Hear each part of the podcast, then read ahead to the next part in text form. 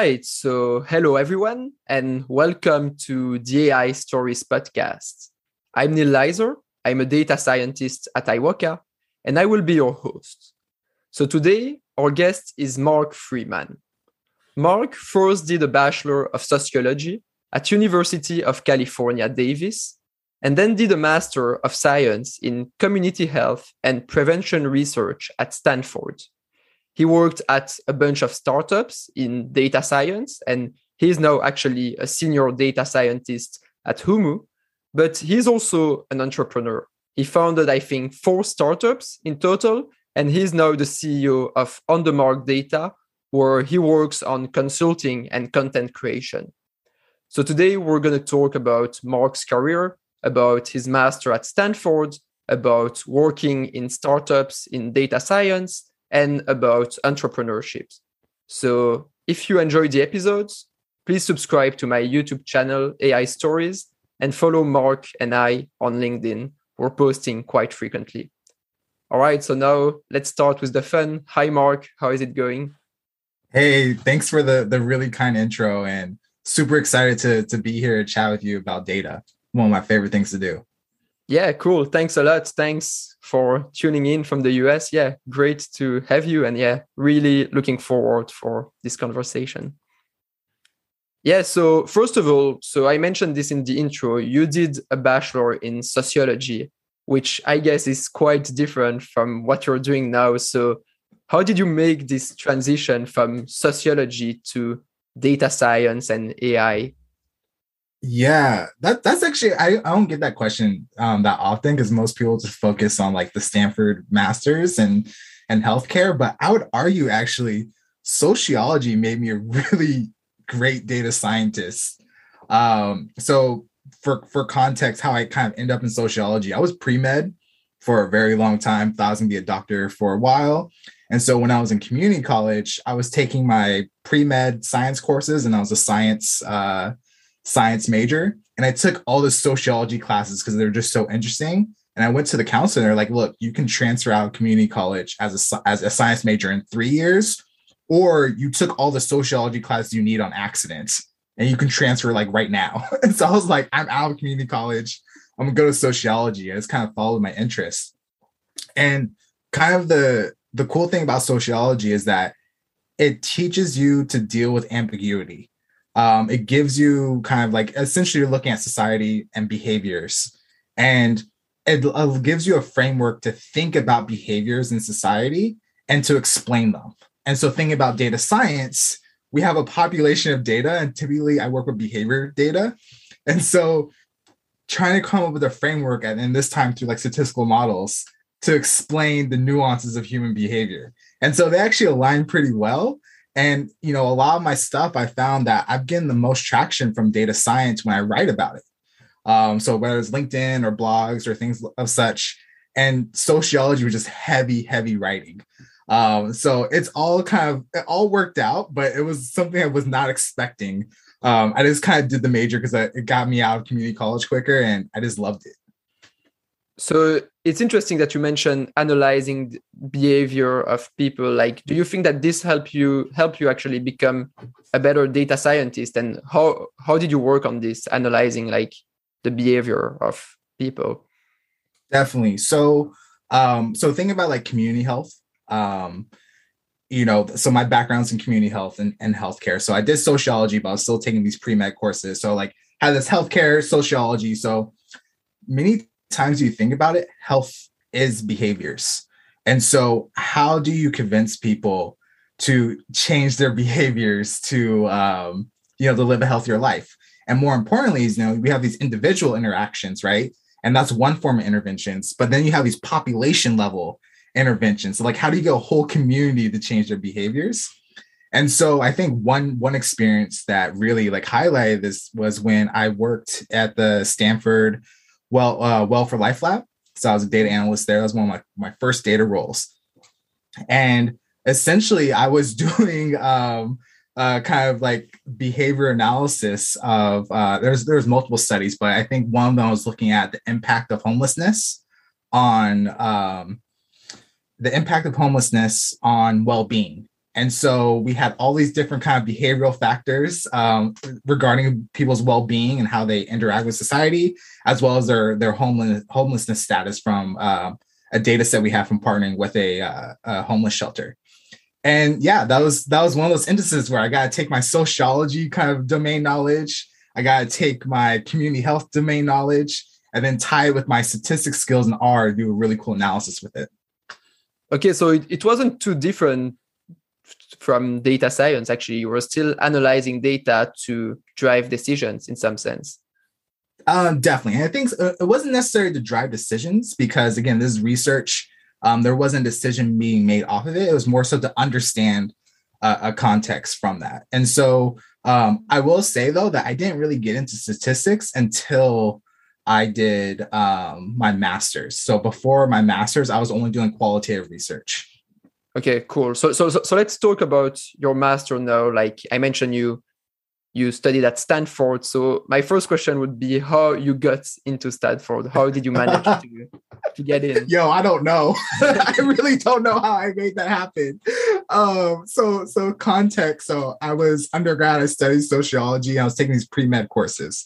I was like very gun-ho about being a doctor, but I suck at science classes. like I was just getting like D's and C's, and then I was getting A's in my sociology class. So I like I got a smooth like you know B average with with those kind of extremes, and so uh, out of my undergrad, I was like I was not competitive to to go to grad school or go to to med school if any of that, and so I I looked for work to try to take like what's called a gap year and somehow, you know, I applied in undergrad, I applied to hundreds of jobs, and the only yes I got was at Stanford to work in student affairs. And I worked in the social impact uh, office, um, Haas Center for Public Service, where I advise students on how to do uh, social impact projects. So while I was an undergrad in community college, I, I founded a whole bunch of community programs. I created scholarships, I developed mentorship programs, all these different things. And so that kind of like gave me an edge to go work at Stanford because I'm like, I've done this before as a student. Now you can teach other students how to do that. So I'm at Stanford. Um, and I'm I'm thinking to myself, all right, I, this this role is only a contract for a year. That's very intentional because I want to I want to do grad school. I was planning on doing what's called a post-bac. So in the US, um, you can do a post-bac to improve your chances of getting to medical school. So essentially, it's two options. You did you're just a career changer and you need to take all the science classes, or you sucked at science classes like myself. And so you're retaking all of them to make yourself more competitive. So I was planning on doing that. But while I was at Stanford, I learned about this program called Chipper, which is the Community Health Prevention Research. And I was reading the program. I was like, oh my gosh, this is exactly my sociology background, my social impact, the healthcare. This is exactly what I want to do. So I only applied to one master's program, and it was, it was the Stanford program because I just it just fit so much. And um, I honestly, I, they honestly took a bet on me because my GRE score was low. My my my grades were not Stanford level. Um, but essentially, like I know how to write well from sociology. So I wrote a really strong essay. Um, I even have my essay that, that I believe that got me in on my Medium. So I can I'm happy to link that so other people can see um, yeah, where I basically made this whole argument of like I was a bad student undergrad, and that's why I'm an asset to your program, um, and I made a strong case for that. And so uh, through through my letters of rec and my community impact work and just writing well, I was able to make a really strong case that you know my grades aren't the only thing about me. I you know I have this other potential about me, and they listened, and it's I got in and I made the most of the opportunity. Wow, that's that's quite crazy. So not so well bad grades in some sense but still you're writing really well you do a good letter and you manage to get into stanford's which is probably the best university in the world or one of the best. Yeah it's one of i mean i, I remember i got the acceptance letter um, email and it's wild because I, I received it a month after i submitted my application. And I, my initial thought was like oh wow this is a mistake. Like they responded too early. And then it clicked. I was like oh my gosh i got in. I called my mom and my mom literally said you changed the trajectory of our family and like that just like man I, I you know as a as my neither my parents went to college so um you know to be able to provide that and like you know my my family invested a lot in me to to make that happen is just it means the world to me that I was able to like tell my mom that. So uh, it was great. yeah, I think it's also a super good example that you should just try, right? Like you don't yeah. need to have like the best grades in the world, and I don't know, um, have done ten internships or things like that before applying to Stanford or even Google or big companies. Like you should just try, and sometimes it works. And you're the perfect example of this. I mean, yeah, and and here's the thing too: is like after I submitted the application, I wasn't expecting get in. I was just like, you know what? I'm just gonna try because I was gonna apply to postbacks right afterwards. So that was my plan, like improve my GPA. Um, but by writing that application, it forced me to reflect what I wanted out of my career and out of my education, what what goals I had. And so I was like, after I submitted the application, I was like, I already won. I I have a clear plan of what I'm gonna do now with or without this program. And it was just a bonus that I got into the program. So let's talk a bit about the program. Like, is this actually where you started learning more about stats and data science and stuff like that? And how did you yeah how did you learn about this essentially yeah 100% so for me um a big reason why I wanted to go into this program was that my background was in qualitative research. So I did like I had like award winning kind of sociology research on like the Black Lives Matter movement, and um, it was all qualitative kind of stuff. And so I was like, all right, I have this qualitative research, but to be like a, a great researcher, I think I need to do this qual- quantitative side. And so um, I I went to the program with the intention of taking um, you know trying to get really good at quantitative uh, analysis, and I just fell in love with it. I just could not stop. I struggled with it immensely. So again, not the best student, um, but I took a uh, a public health modeling class, and that was my first introduction to R, first introduction to statistical models to explain our world, and it just blew my mind. So uh, Dr. Sanjay Basu, um, shout out to him because he he introduced me to a lot of this stuff, and I really fell in love with it. Um, and he ended up being one of my uh, readers for my my thesis, which I was super excited about. Um, he has his own uh, kind of health tech ML company now, which is great. Uh, I think it's Wayfair, Waymark. I can go find that for you, but it's a really cool company doing ML and and and healthcare, Medicare space. But essentially, um, that was the first course. I was like, this is great. And so I was like, all right, I like this. Let me take every single stats course I get into. So the next course was like this advanced regression course that I it was taught in R. The tests were in R. Um, and keep in mind, I like I just learned R like a week ago, so I'm like thrown into like the lion's den of R and statistical analysis. And honestly, like I uh I almost failed that class. It was really rough. Um, and so the person I always love to give a shout out to is Doc, uh, not Docker, um, Brandon Foltz. He has a YouTube channel um, for statistics, and he really came at the right time when I found his videos because I was freaking out. I was like, I'm gonna drop out of this course. I'm never gonna do statistics. Like my dream of doing data science just gonna be gone. And his video started off with like, "Hey, you're probably here because you're struggling take a deep breath. It's going to be okay. And I needed to hear that at the moment mm-hmm. because that's exactly what happened. And his videos taught me the basics of statistics for regression and everything and got me up to speed. So when I went to the professor, I was like, look, hey, this is a struggle right now. Should I drop this course or should I stay? The professor was like, look, I know you suck at stats. So we're going to spend some extra time to make sure you're up to speed, to make sure you pass. Fast forward, I passed that class, luckily, the next course, which is in the, the advanced observational studies, which is now a kind of a core piece of what the stuff I do now. Um, I went from being a horrible student to being one of the top students in that class and teaching others. So again, it really shows like perseverance, perseverance, but more importantly for teachers to not give up on students who may come off as bad. Because if you give them a chance and really support them, they can actually grow to be kind of top performers. And so that that experience really stuck with me now as I teach others and and mentor others to meet them where they're at. Because you know, if people really want to do it, they'll make it happen. And they just need a little bit support at the right time. And that's what I received while I was in that class. Cool. That's yeah, that's super interesting to hear that yeah, you shouldn't give up. And also if you're someone, well, you should help people that are struggling or that are well, I guess less good than you because it's not because they're bad right now that they're going to be bad forever, right? They can improve. Mm-hmm. And if you inspire them, they can actually change quite a lot. Exactly, exactly. And that, that really, really stuck me because that, that teacher could have just gave up on me.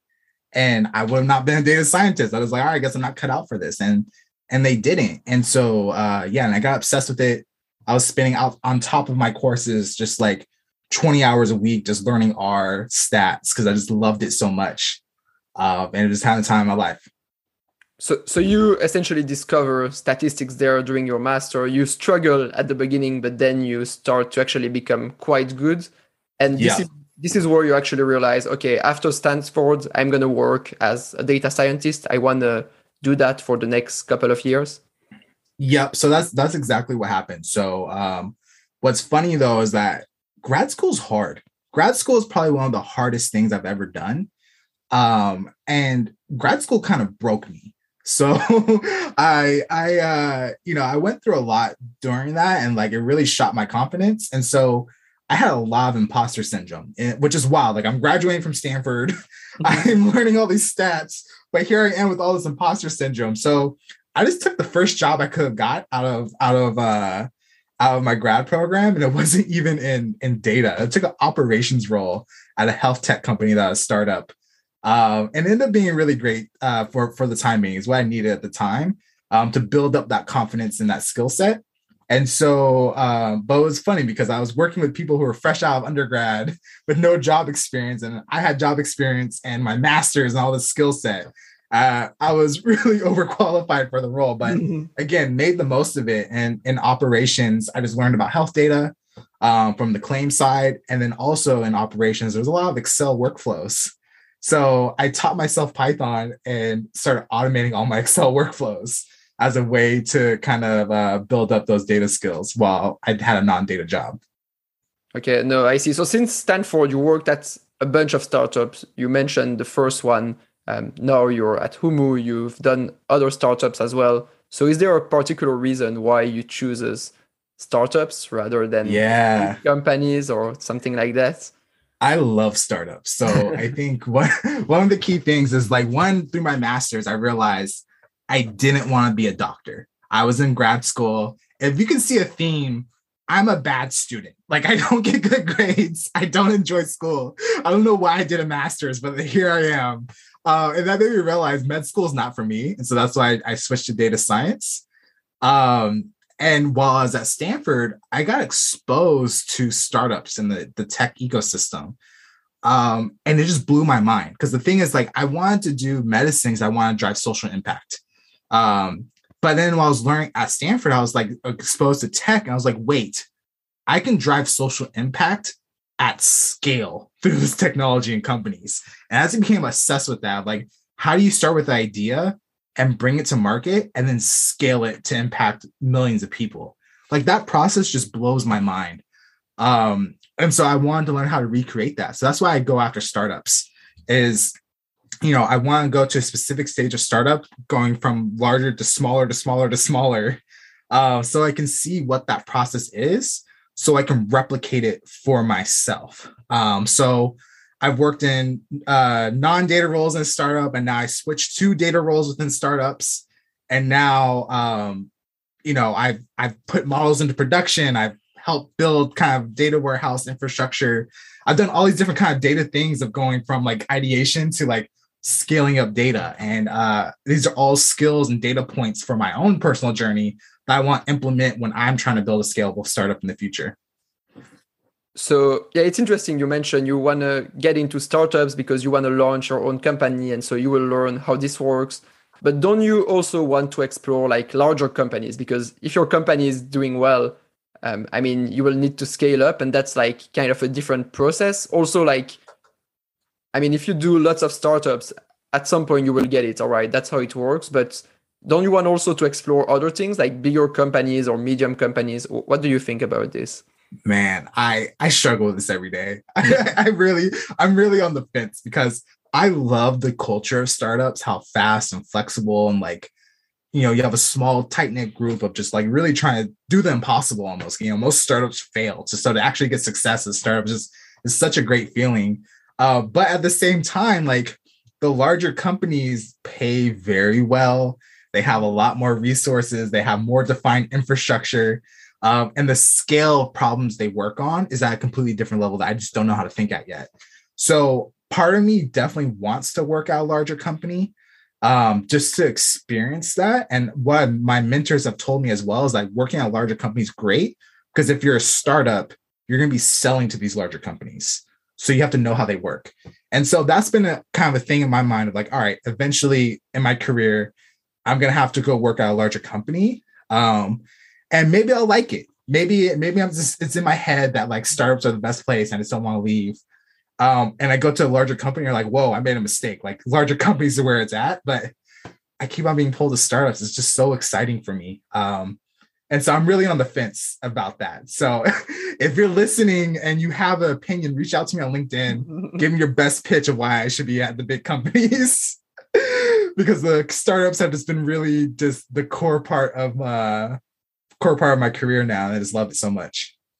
Yeah, I think as as long as you enjoy it and you keep learning, I mean, why not? There is not a clear rule. I personally, I don't know, in life, I like to explore things, which means like I would like to try different kind of things, but maybe I don't know, I would really like startups. For at, at the moment, I'm in a medium company and I really enjoy it. I think it's like the good trade-off between startups and large companies. We are like a couple of hundreds, so still quite big. But yeah, um, I like to explore things, which is why I ask these questions. But maybe I will just really like medium companies and yeah, stay there all my life. We kind of never know. I think as long as you keep learning, you should. And th- there is n- not a clear reason to leave, right? Definitely. And the thing is, like, depending on the week you ask me, my answers are going to change. I go back and forth on this all the time. Um, because, yeah, it's like they work on different data problems. Uh, so, like in startups, I'm more worried about, like, all right, how do I build infrastructure to enable ML? Mm-hmm. Um, you know, how how do I validate that ML solution is actually what the market wants? Uh, those are very startup problems. And and larger companies are like, we've already figured out the product market fit. We're just trying to grow the pie, mm-hmm. um, you know, grow grow the opportunity here. And so you're just going to be optimized this ML model, or like you have this infrastructure already, so you can deploy ML model pretty easily. So it's two different problem spaces um, I eventually see myself moving over. Um, here I go, flipping again. I eventually see myself moving over uh, just to try to experience that um, that different level of stuff, or stay with one startup until it grows to a big one. Um, yeah, that's good. Yeah, that's good. That, that could also happen as well. So, so do you feel that you're learning a lot when you're working in a startup? Will you advise this to other people or people who want to get started in data science? Definitely. So I love working at a startup. Um, you know, it's definitely forced me to to grow really fast. Um, you know, the opportunities I get. So I've only been a data scientist like officially since November 2019. So like that's not even three years yet. So um, I'm already a senior data scientist um, and getting a lot of responsibility, thinking about data strategy within our company. Um, and so, you know, being in a startup is it's it's hard work. It's you're really just thrown in there to figure it out. Um, but if you have that type of you know mindset and and personality where you enjoy that ambiguity, again, that's sociology. Sociology is always working with ambiguity.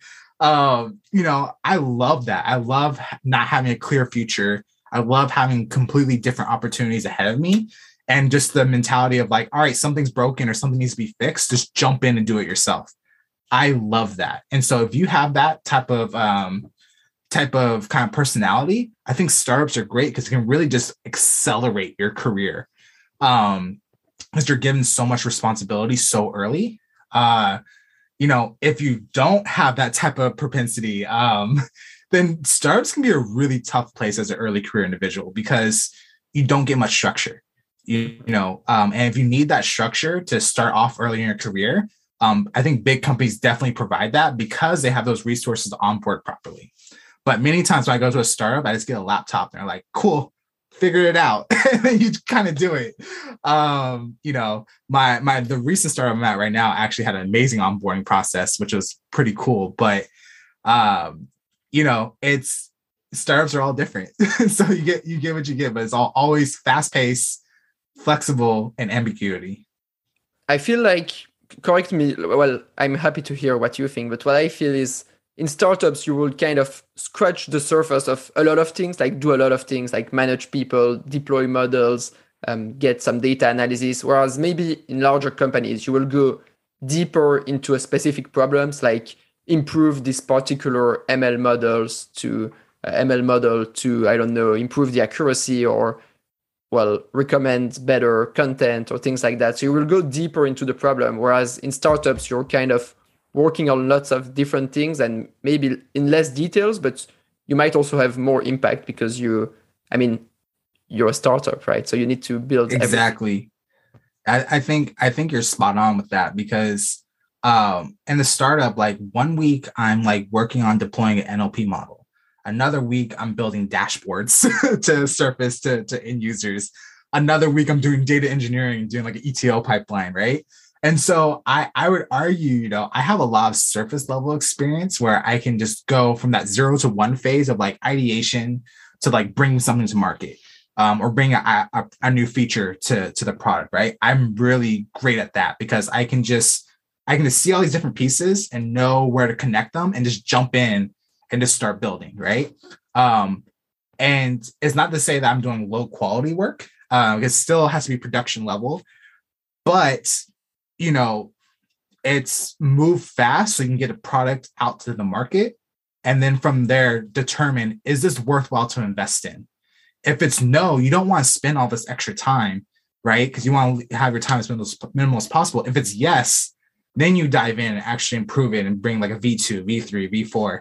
Um, and so that's where I really focus in a lot is this kind of like V0, V1, moving very quickly um, to see like what the market actually wants. Can you maybe explain in more details like one particular project that you've worked on in a startup? Like you mentioned you've done all those things, but like one particular AI project where you actually impacted the business. Yeah, it's going to be hilarious. So it's not an AI project, but it connects to AI and it's going to sound ridiculous my dashboarding project was actually the most impactful thing I did in the company. Um, so my manager essentially had this kind of OKR, increased data access within the entire organization. Mm-hmm. That was it. and so, um, you know, again, startups, you have a lot of flexibility. They trust you. Like, here's this ultimate goal, just figure it out, which was great. I love that. That's all. And that's so, all your sorry. That's all your manager told you, like um, OKR, and yeah, figure it out. Yeah, Exactly. And the thing is, though, she knows I thrive on that. So she was meeting me where I was at. So if if I had a different personality, she'll probably change it, change it up. But she knows I like that, um, like that ambiguity and figuring it out. And I've delivered on on this type of situations before. So she she just trusted, like, look, just keep me updated, and you'll see what happens. Um, and I love that. So essentially, what I did was um, I was like, all right, how do I increase data access to the organization? I'm at a startup, so I can easily talk to people. Um, so I went and basically went to every single department, found a key stakeholder, and asked them three questions. Um, what data do you use today? What's working and what's not working? Um, and got a really good profile of all the data within our company. Um, got a great profile of, you know, what are the things they like that I don't need to focus on? Mm-hmm. And then I also got a lot of information what was not working. And many times they're just saying, look, we just don't even use data because it's so hard to access. And so um, I essentially created um, from that information, I was like, look, here's all our data sources. If we focus on these XYZ data sources um, and made it easier for people to access who weren't data people, it would drive so much impact because then people would go from I don't know what the data is to here's the data. How can I make a decision before I talk to a customer? And so essentially, I went into uh, our data warehouse and created essentially data marts. Um, we took our very complicated, very hard to use data to, for context with NoSQL so very nested, unstructured, um, or uh, non denormalized. That's the mm-hmm. correct term.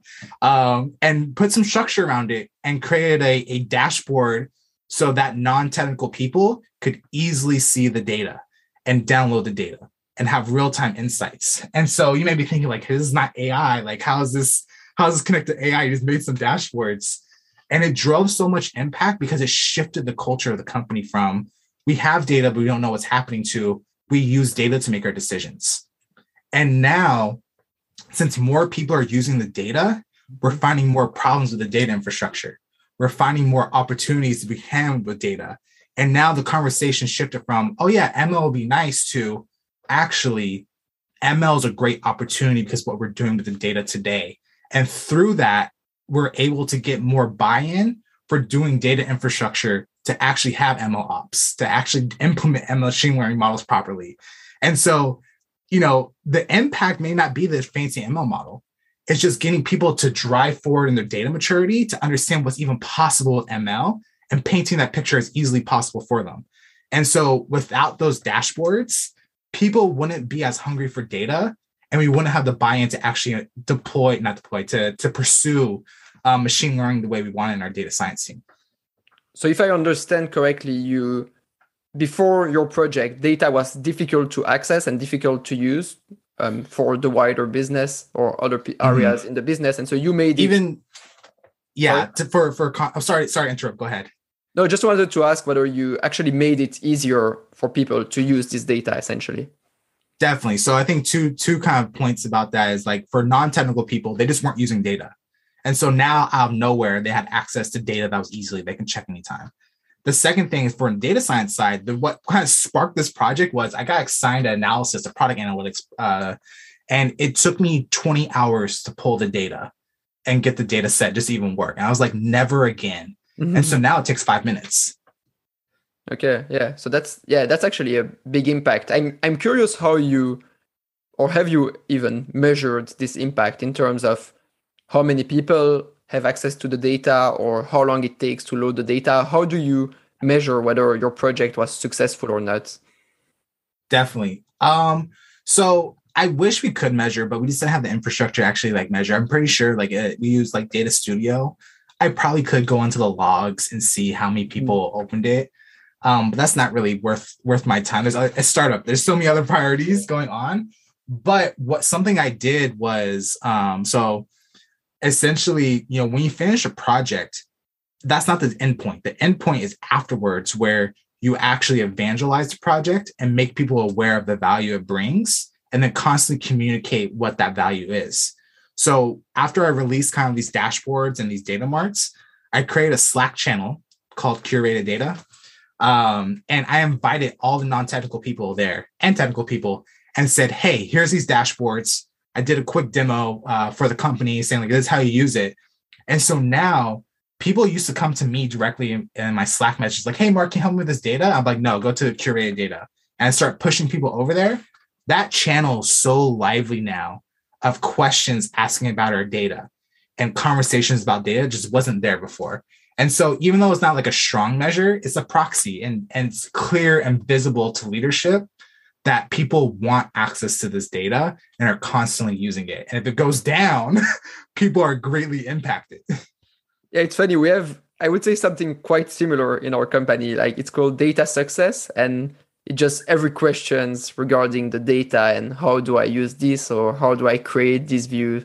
And yeah, it's actually a super important channel. Every every time someone, usually slightly more non-technical people, but also technical people, sometimes have questions like, "What's the best way to get this data or to get this view?" And all the questions around data is actually in a single Slack channel. So looks like we're yeah, doing the same thing. Yeah, same same thing. And also, what's really helpful is that now I have a log of all the questions of what's working and what's not working for what I, for the internal tool I built, and I can use that to create more internal internal tools and features.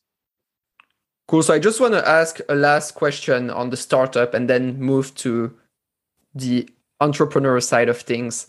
So I saw you recently, I think quite recently, posted something on LinkedIn where you almost made lose one million or something like that.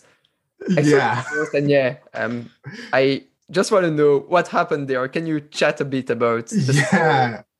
I totally can. So, uh, that was my first official data science role, and um, again, startup, sink or swim. I was sinking because I I was basically thrown into a role where like, all right, cool, you're a new data scientist, your first data science role. you're going to go work with sales and essentially you're going to provide this data so sales can go to potential customers and say like hey we know about xyz right um and typically in those things it was in healthcare. Um when sales went to these domain experts to sell to them they already knew the answer. And so they were just trying to validate if sales knew the answer as well because if so um you know they were more likely to buy right? And so it was very important for me to get accurate numbers. And as a data scientist, you know, you're given it, you're typically given a request, you know, like, hey, we want ABC, right? But many times, if you're a more experienced data science, you know, like the first ask is actually not what they want typically. It's they don't know what they want. And I mm. think a great example of showing non-technical people trying to describe what they want is, you know, if you think about an Excel table, you can tell me about one row, you know, it's like XYZ person at this timestamp, you know, they did they did this log, right? Now tell me about a million rows. And if you just glance at that, that's way too hard to comprehend, right? And so they need insights and statistics. So imagine a non-technical person trying to make a request about millions of rows. They're going to ask bad things, right? And so our role as a data scientist is to help guide our stakeholders to mm-hmm. better questions to ask about our data. I didn't have that skill set yet. And so I just took things at face value. I was like, oh, they asked for ABC. I'm going to deliver ABC. But in reality, they actually want XYZ and we don't have Z. So we have to figure out something else, right? And so I delivered numbers that were completely wrong because I forgot mm-hmm. a key piece of business logic. And more importantly, is I didn't communicate clearly that they were preliminary numbers. So sales were like super happy. They're like, we got these numbers. We can go to the sale. They go and present the numbers and they're like, these are completely off what are you guys even scientists um and and they almost lost the deal because of the numbers i gave um and that was such a rough thing because the the thing that's most important as a data scientist is that people trust the numbers you give and for the sales team they lost trust in me um and that was a really hard time in my career where I had to work extra hard to rebuild that trust. And thankfully, I eventually did with the majority of people in the company. But through that, you know, even though it was a rough experience, I almost lost the company a million dollars in a sale. Mm-hmm. um, you know, I'm really happy for that experience because I was like, I never want to experience that again. How can I prevent that? And so um, I've talked also in other posts, um, something I call the tribe framework that I created. And um, I don't think it's necessarily novel in that, like, I think people already do this, but the what the tribe framework does is just puts in a model just to quickly like grasp it. And so tribe stands for talk, requirements, iterate, build, and evangelize. And I kind of, kind of already talked about it in my previous project, but talk. I'm to talk through the problem with you so I can better understand it. And it can go to, it can go different ways. Either people come to a problem with you and you ask clarifying questions, or kind of like my data access project, I go to people and ask what's what are the pain points. From there, um, I get a clear picture. And so now I want to brainstorm and think about the requirements. I go through the requirements. I say, like, you know, I need this table, I need to do this technology, you know, all these different things. And the key thing is building assets that can get feedback on. So I'll do table shells, so like fake data in, in Excel um, to give like what's the output of it, right? Or if it's a graph, I'll just do MS Paint and say, like, hey, here's what it's gonna look like. And then iterate. I go back to the stakeholders and say, like, hey, this is how I interpreted your requests. This is what the final output's gonna be looking like. Is this correct? And many times they're gonna be like, you know what? I asked for this, but actually I was completely wrong. Can we do this instead? And so before you even write a line of code, before you pull any data, I'm getting this information and it does two things. One, my stakeholder trusts me a lot because I'm asking for their feedback and clarifying, and they see me doing the due diligence. And two, now it's our project. It's not just me creating a solution. They're actively coming up with ideas and now they have buy-in because people want to support their own ideas. So you iterate until you get buy-in and you get confirmation like this is what you want to do. Then you build it. This is the fun part for data science. You know, you do what you do. And like I said earlier, after you build it and it's complete, that's not the end of the project. You have to evangelize it. You have to make it clear. Cool, I built this. The stakeholder and I collaborate on this. You go to the stakeholder and the company overall. This was the pain point. This is the solution. And therefore, this is the value proposition if you use this solution and make it very clear to as many people as possible that will impact. And from there, I just repeated that process over and over again since that mistake. and I just hit it out of the park every single time. It just it just created guardrails to make sure I never make that million dollar mistake again. Yeah, that's super cool actually. This tribe framework. I should actually even also use it. I'm doing some of it, but probably not everything. And yeah, I really like the part where you well have the scope and the requirement and then you iterate and check with stakeholders whether is it really what you want or do you want to change things? And then you actually go on and build the project. And then yeah you need to sell your project as well. Otherwise you've done something but no one knows about this and it's just not useful. So yeah really really cool framework actually. I i will start using it awesome. more. yeah tell me tell me how it goes for you. I, i'd love to learn learn more about it. And uh yeah i'm trying to teach more people about it and create a course around it eventually in the future and so right now i'm just workshopping it with people and, and telling more people about it just get feedback doing the talk part. Um, so yeah. and, and, iterating. So so yeah. I'll definitely let you know. So so yeah you do so basically just to recap you you're doing this master at stanford. You're working then at a bunch of startups. You're now a senior data scientist at humu. But i mentioned that on the side you're also you love entrepreneurships. You always building startups and at the moment you're actually building on the mark data. So my first question around this is why what do you like so much about building startups and building your own stuff? I guess it's yeah. i guess we touch about upon this like at the beginning. You just love startups but is there something additional that's, yeah. that's just your your thing and you like that Definitely. So, I mean, I love this question. and your beginning intro was so kind, saying I started four companies, uh, four failed companies to make it very clear. um, on the Mark Data is the first company that I've actually made money on. Um, and so for me, is I, I've kind of alluded to this. I'm obsessed with how do I bring an idea that can drive impact and improves people's lives and scale that up to as many people as possible have impact. And so for me, like I'm obsessed with this idea, and it's really clicked for me when um, while I was at Stanford, I had lunch with one of my friends who was doing a uh, internship at um, at a law office that did like mergers and acquisitions and VC stuff, right? And when when we were having uh, lunch, he was saying like, I just left a meeting where they w- wrote a one billion dollar check, and for me, like I didn't know that was possible to, to write a $1 billion check. He's like, wait, they just wrote that much money? And it just clicked in my head. I'm like, there is so much money in the world and in Silicon Valley. Like, why can't I use that same money to drive impact? Like, why, why, what? It just clicked in my head that it was actually possible. Mm-hmm. Um, and I just wasn't even aware that was like even a possibility. And since that moment, and being around tech and and Stanford and probably drink the Silicon Valley Kool-Aid. Um, I just thought, you know what? Why not me? Why can't I build a company and use that as a way to to improve people's lives, right? Um, and also just have financial wealth and and uh, wellness uh, for me and my family as well as, as as part of it. And another aspect of it too is that when I was in uh, social impact space, I saw the funding cycle of how a lot of nonprofits and social impact works. Like before I was doing social impact work, many times it's rich families or or um, foundations who get rich donors determining what's being actually funded and what's going to go for the community. And many times, the funding source and the community have uh, needs that don't align. Mm-hmm. So many times the funding source is helping people in ways that just won't help them. Mm-hmm. And I saw that over and over again. And actually, a big reason why I left social impact.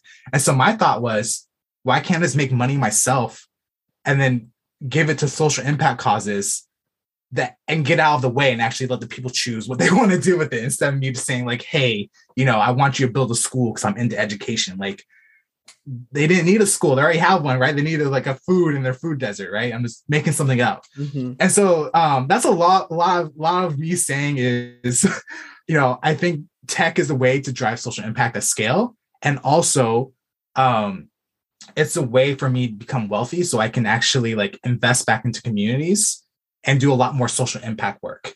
Like my dream would actually just be like, you know, be financially well off and just work and just do social impact data science work for the rest of my life. That would be amazing. And so I'm trying to make that happen. um, through that. And so that's like the the moral kind of value reason of why it, but then also it's just so much fun. And so um, I've I've tried multiple small businesses to see if I can do it by myself, failed. And then I've tried twice to build like a scalable startup. So the first one I was at, uh, I was in my master's at Stanford, got a co-founder, building ideas, we're pitching, doing all these different things. And it just it was a bad idea. I was I was trying to solve social problems without solving a business problem. And so I learned a lot from that experience. The second time trying to do a scalable startup, um, it was actually right after I was laid off. And so um, me and my friends from grad school were like, let's just solve a problem in healthcare. We built an MVP. We are talking to customers, uh, doing sales and stuff like that. We actually applied to Y Combinator, did the interview with Y Combinator, did a second interview to see if they wanted us. And they ultimately decided we actually didn't have the correct business model. And so they said, we're not going to go with you. And um, again, we saw that we saw the feedback and we're like, actually, our business model is completely wrong. This this business is not going to work, and so we stepped away. Um, and so each time though, I'm seeing, I'm learning so much to be a better entrepreneur every single time. And so the last go with the Y Combinator thing, I saw so many holes in my skill set as a founder. And so I was like, all right, let me take a step back. I don't want to, I don't want to start a company like this anytime soon. Instead, I want to get a full-time job, pick up on these data skills, right? Mm-hmm. And just do a side hustle, but just on the mark data to essentially identify those skills I want to fill in. So like sales, operations, marketing, all this kind of uh, founder thing you have to do as a founder. I'm gonna use my side hustle as a way to learn those skills. And so that's what I've been doing. Um, I, I kind of stumbled on the mark on accident. I I built a LinkedIn following uh, after I was laid off and I started posting constantly to be be more competitive in the job place. And then I just kept on going because people enjoyed it, and it turned into a company. And now I I do content. Um, I advise for like data strategy, and like I said, it's like the first company that I've actually made a dollar on, and and turning a profit. And so um, I'm using it as kind of like a, a learning ground. So for the next time I do a, uh, a, a scalable startup, try attempt it, have a much better chance of making it successful. How, how does this work? This on the mark data you mentioned consulting and yeah content creation, but how does this work? Do clients sign up through your website and then ask for your advice, or yeah, how, how does it work? Yeah. So essentially, like I wasn't trying to start a company. it kind of happened on accident. And of course, it's the company I start on accident that like actually makes money. Um, but I was growing my LinkedIn following. Um, and people started reaching out to me like, hey, we want to collaborate with XYZ, or like, can you answer this data question for me? And I was like, um, okay, like I'll just do free calls. And they're like, what do you want in return? And then it clicked in my head. I was like, oh my gosh, people want to pay me for my expertise. Again, whole bunch of imposter syndrome. So, um, you know, individuals were like, we want to pay you to do XYZ. And it's clicked in my head. Well, then let me create an avenue for them to pay me. So I started my LLC. Um, just went online, clicked a few buttons, started LLC, got a business account, and created a website on themarkdata.com. And uh, now people just come. I create content on LinkedIn every single day um, on the weekdays, and people come into my LinkedIn messages saying like, "Hey, I want to collaborate." I point them directly to my website, and then that's how we start a collaboration. Um, in addition, I just recently joined an agency to represent me for my content creation. So people may reach out to me and I'll point them directly to my agency and they negotiate for me. And so, um, you know, having an LLC just opened up a lot of opportunities that I didn't have beforehand to one, be taken serious as when I'm doing collaborations because when people reach out and like, we want to do X, Y, Z, I'm like, great, I already have a business and structure for you to do this easily. Very impressed. And it changes the dynamic of the conversation. Um, and in addition, now with the LLC, like I I basically I get funded to learn. so people pay me to learn their product or learn their tool. And then I flip that into like trying to build products. So um, another thing I'm doing, I've been really into Web3 and NFTs lately. Mm-hmm. And so I'm I'm working with a DAO. Um, shout out Charlie DAO. Um, I'm using my LLC and using on the mark data to actually help build uh, NFT analytics product uh, from the ground up and bring it to market. And so um, it's just it's a playground for me. It's a business playground that I just so happen to make money from, and I just have a really fun time with. Do you feel that this part of your life, like being an entrepreneur and trying things out, actually makes you become a better data scientist? And also the opposite. Do you think that data science makes you become a better entrepreneur? I think it's a good question. So I don't think data science actually makes you a better entrepreneur. It's like completely different skill set. But being an entrepreneur has 100% made me a better data scientist. And I think specifically, we go back to that tribe framework, the evangelism phase, um, is I know how to take an idea and sell it to, and especially a new project, and sell it to my market and make it very clear that the value proposition of this and be very strategic of how I bring something to market. And so through all my entrepreneurship experience of just like, you know, when you're a founder, especially at the early stage, like you just do a lot of thinking. You're doing a lot of reading, trying to understand the market, trying to build something. You're talking to customers all the time. And you build up this skill set of this sense of just like what's working, what's not working, making decisions very quickly. And I apply that now to when I build products. So now like it's called entrepreneurship. I do a lot of entrepreneurship where I'm able to identify opportunities in the market or within um, our company. And I just pitch them and I know how to pitch them from doing the startup stuff. And my manager's like, that sounds great, build it.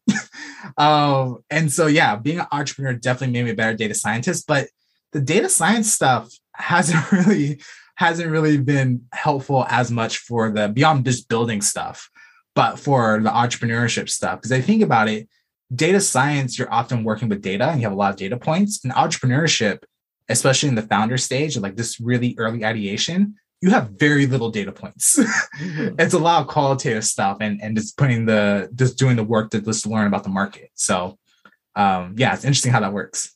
That's interesting. Like I well, I can say I'm also kind of the CEO of my small company. The podcast is not really a startup, but it's still like a side project. And I personally think that being a data scientist helps me because when I work in data science, in the end, I need to solve a, pro- a problem. And the problem is often super difficult and you need to be structured. You need to, as you mentioned, scope it, set the requirements, and you need to be structured. Like if you don't have a structured approach, you're not going to solve the problem well, or you're going to solve it in, I don't know, in two years. And it just, yeah, it's not going to work. And here I feel when I do a podcast, in the end, I'm also solving a problem. It's something slightly different. You need to find um, listeners, you need to find guests, you need to get good content. But in the end, you need to solve problems. And I need to be structured. I need to, so some things that are applying in data science, like being structured, scoping things, setting the requirements of what I need, actually helps me, I think, get better content. So I would say some things can be useful. I agree it's like completely different, but yeah, that's just kind of my feeling. Yeah, I actually really like your perspective, and it's given me a chance to give a step back. I'm like, maybe I should think about this more. Maybe I should see how data science is helping me as an entrepreneur. Um, I, I love you pushing back on that and sharing your perspective. I appreciate that. Um, yeah, maybe it actually helps you, and you just you don't realize it so much. But yeah, so close to the problem, I don't even realize it. so yeah, just want to ask two questions on your career before you finish the episode two quick questions. The first one, actually, we had this conversation and I realized so you almost made the company lose 1 million. You failed for, for three startups, something like that. So you're clearly not afraid of failing. And every time you stand up again and you build something new and you're still a data scientist, like you don't quit. So how do you find this energy? Like every time, those are like big failures, right? and yeah. you still manage to stand up and do something new how do you do that that's such a great question um you know i kind of mentioned you know i i, I called my mom after i uh, got into stanford and you know it really comes down to you know my my mom and my dad like they sacrificed so much for me to be where i'm at and more importantly to do what i love. Um you know my mom went from being homeless and you know had to drop out of college because she had me. And then my dad you know doesn't have a college education either and and they both have really rough upbringings and they sacrificed everything for me and my little brother to be set up well. And for me it's like i don't have an option to give up. My family didn't give up on me so i can't give up on them. And so, you know, I have a failure, I'm set back, but you know, it's on me to take those pieces together and really build myself up and learn from the lesson. And what I found over and over again is like, I'm actually excited for big mess ups because one, it means that I took a risk and I push myself past my limit. And therefore, I, I, I can learn from that and just grow even stronger and increase the limit next time. And so I, I think it really comes down to just like I just don't have the option to to give up. You know, my my family didn't give up, and so I can't give up. Um, I I I got I got really work hard for my family to to make them proud. And I know I'm making them proud now. Um, for the longest, I didn't know if I was, but I think that's where it really comes down to is like if my mom could do it, I can do it.